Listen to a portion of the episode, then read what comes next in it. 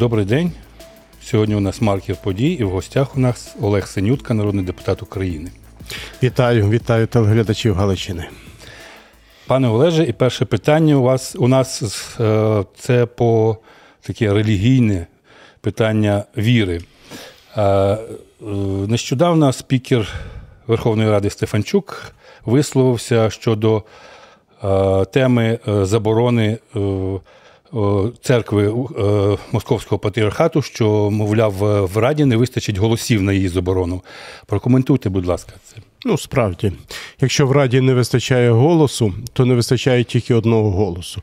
І цей голос це голос президента України Володимира Зеленського. Тому що досвід показує, що якщо в офісі президента приймають рішення щодо голосування монобільшості, то ця монобільшість голосує будь-які рішення. Дуже часто, правда, ці голосування проходять за допомогою колишніх з ОПЗЖ, але насправді офіс президента повністю контролює український парламент і в парламентсько-президентській республіці насправді парламент став такою патронатною службою до офісу президента. Тому, якщо в офісі президента прийняли би рішення, що заборона московського патріархату цієї ФСБшної структури повинна відбутись, повірте, що в парламенті була б достатня кількість голосів. Не сумнівайтеся, що 27 голосів це повна чисельність фракції Європейська Солідарність були би повністю віддані за заборону цієї московської ФСБшної структури. До речі, законопроект за підписом народного депутата Миколи Княжицького, інших народних депутатів від Європейської солідарності пройшов профільний комітет і він готовий до внесення в залу. Чому так говорить Стефанчук? Мені здається, що тут є певне політичне замовлення, і точно його вислів має політичне забарвлення. Я переконаний, що спікеру не треба роздумувати про те, є голоси, немає голосів. Треба вносити це питання в парламентську залу. Я переконаний, що тоді буде видно позиція кожної людини.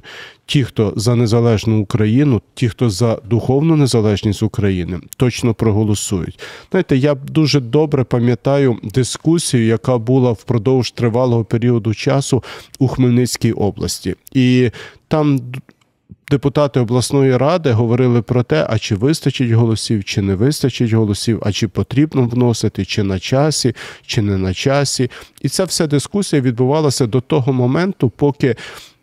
Московський ФСБшник, який прикривається рясою московського попа, побив у храмі українського військового. І тоді зникли будь-які запитання. На наступний день зібралась Хмельницька обласна рада і проголосувала це питання. Я добре пам'ятаю постанову, яка була внесена депутатами від Європейської солідарності уже в парламент 10 липня цього року про позбавлення Нестора Шуфрича посади голови комітету з питань свободи слова. Знову ж дискусія не на часі, не буде голосів, не потрібно. І тільки після цього, коли служба безпеки затримала у підозрі за державною зрадою цього одіозного промосковського політика, зразу все знайшлося. Скажіть, нам треба чекати, щоб ще сталося в країні щось надзвичайне, щоб заборонити оцю московську секту? Здається, що ні. Тому, пане Стефанчук, не бійтеся, виносьте в залу, повірте, голоси будуть. Особливо, якщо до цього долучиться голос президента України Володимира Зеленського. А невже ж вони не бачать, що е, люди, е, більшість людей е, проти московського патріархату, проти того, щоб в Україні була та церква, посібник московських окупантів? Е, Невже вони цього не бачать, і е, депутати самі можуть поставити це питання перед, перед керівництвом Верховної Ради, перед президентом? На жаль, е, ми, депутати від Європейської солідарності, сьогодні не маємо таких можливостей і впливу, щоб вносити питання в порядок денний. І це стосується не тільки питання московського патріархату, це стосувалося питання антикорупційної боротьби, це стосувалося питання будівництва і реконструкції бомбосховищ, і дуже багатьох питань, які торкаються як безпеки держави, так і економіки. Просто представники монобільшості під час погоджувальної ради, в тому числі і спікер Руслан Стефанчук, не вносять ці питання в порядок денний. Навіть питання щодо висвітлення діяльності Верховної Ради, на якому наполягали ми, щоб люди знали, хто за що, щоб вони бачили, хто яку позицію відстоює, хто за що голосує, воно теж не набрало достатньої підтримки і не внесене відповідно в сесійну залу. Тому е, сьогодні формування порядку денного це повністю в руках слуги народу, спікера Стефанчука. Але я переконаний, що на це безпосередній вплив має і офіс президента. Стосовно того, чи на часі, чи не на часі, всі соціологічні опитування показують, що українці підтримують духовну незалежність, в тому числі і заборону московської ФСБшної церкви. Тому не треба боятися.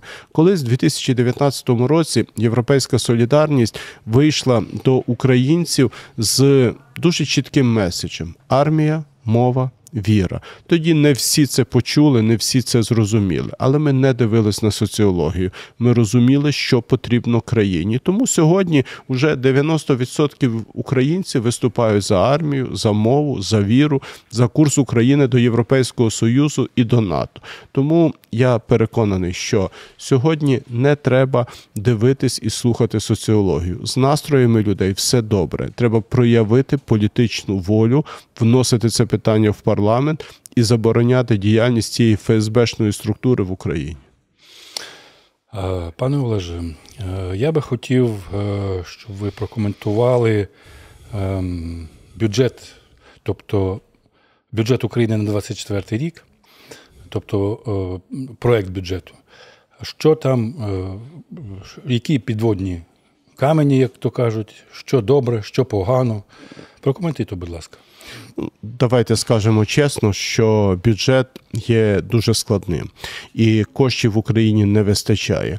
І якщо би не ці 46 мільярдів доларів, які в цього року нам поступили як допомога наших західних партнерів, нам було би дуже складно зводити кінці з кінцями. Наступний рік теж буде потребувати економії, теж буде потребувати концентрації видатків на потреби оборони, і теж буде потребувати допомоги наших західних партнерів, західних союзників. Але розуміючи все це, достатньо складно дивитися на цифри. Бо якщо на різні правоохоронні контролюючі органи ДБР, ВЕП і Різноманітні інші структури, які більше займаються, на жаль, політичним переслідуванням і тиском на бізнес, аніж підтримкою правової системи в Україні гроші збільшуються на 50%, на 60%, то на потреби Міністерства оборони в бюджеті закладена сума на 68 мільярдів менша. Аніж по факту 2023 року, і це ненормально, це неправильно.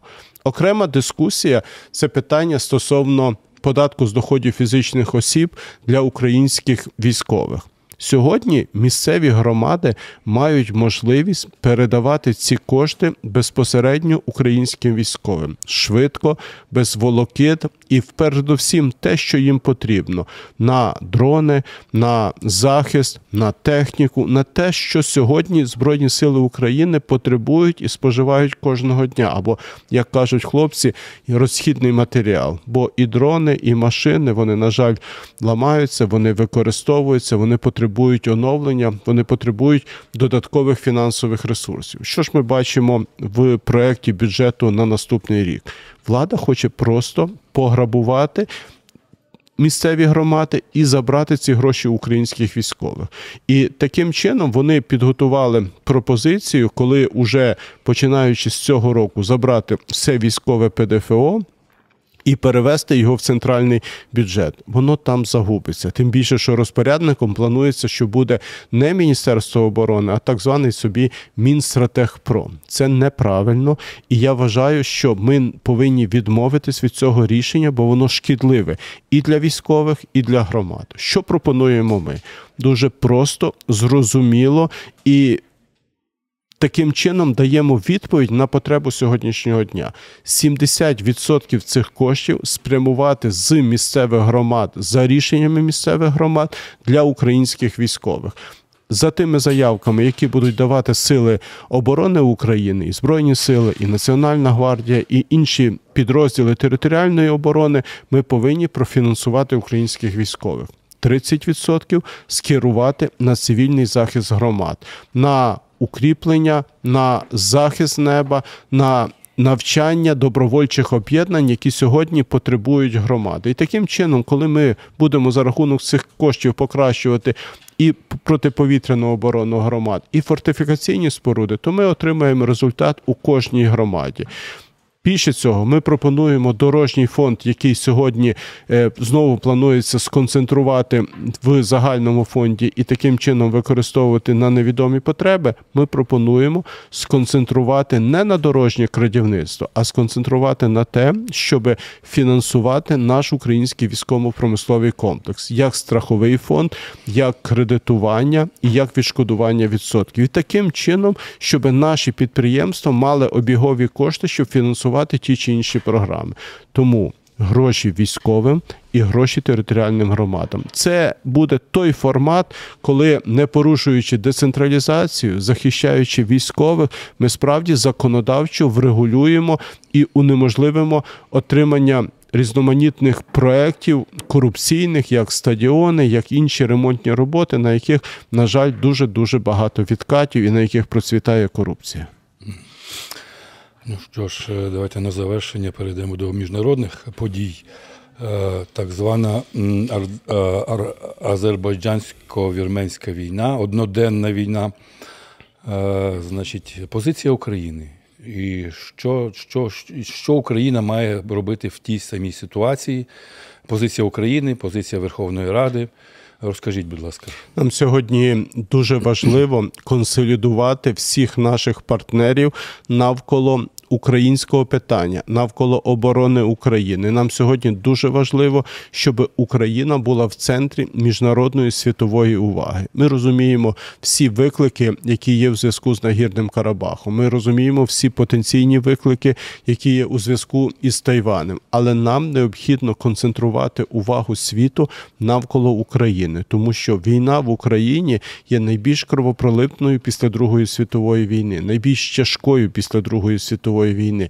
І нам дуже важливо, щоб і фінансові ресурси наших західних партнерів, і військові спроможності наших партнерів були сконцентровані в Україні. Сьогодні це найважливіше завдання української дипломатії. А на прикладі е, азербайджансько-вірменського конфлікту ми бачимо всю ницість будь-яких гарантій зі сторони московитів. Вони ж обіцяли вірменам, що вони будуть допомагати, будуть виступати як миротворці. Насправді вони хотіли контролювати Вірменію і перетворити її в в одну із губерній Російської Федерації, як вже про це відкрито заявив лідер Вірменії Пашинян. Я переконаний, що ми сьогодні повинні зробити все можливе, щоб світова увага не відволікалась від України. Ми сьогодні повинні зробити все можливе, щоб в різних куточках світу, в тому числі і в Вірменії, люди побачили, що з московитами не можна мати справу, бо це продажні брудні істоти, які переслідують виключно виключно свої імперські інтереси,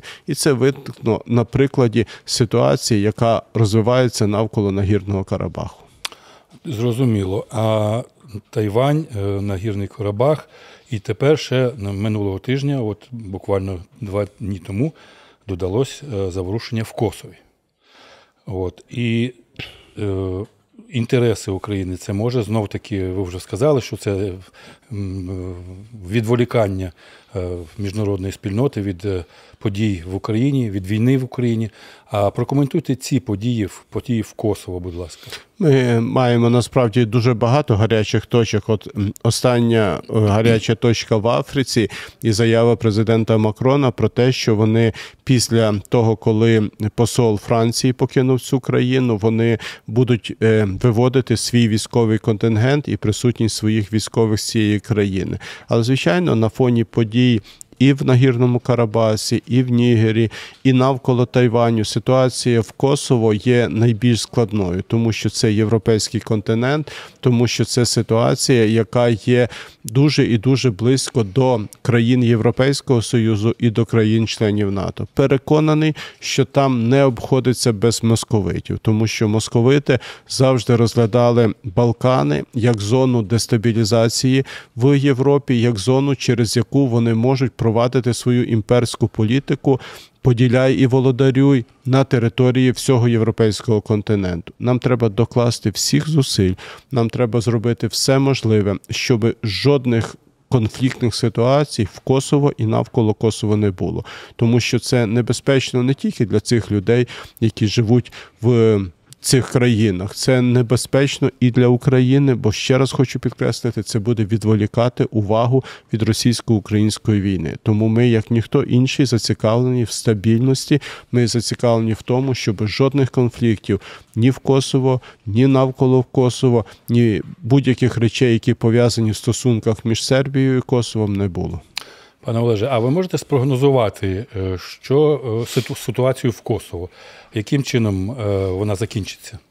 Я думаю, що миротворці НАТО докладуть всіх зусиль, щоб там не було жодних подій, які би розв'язали цей конфлікт. Так само я прекрасно розумію, що Москва буде докладати все можливе для того, щоб загострити там ситуацію. Тобто.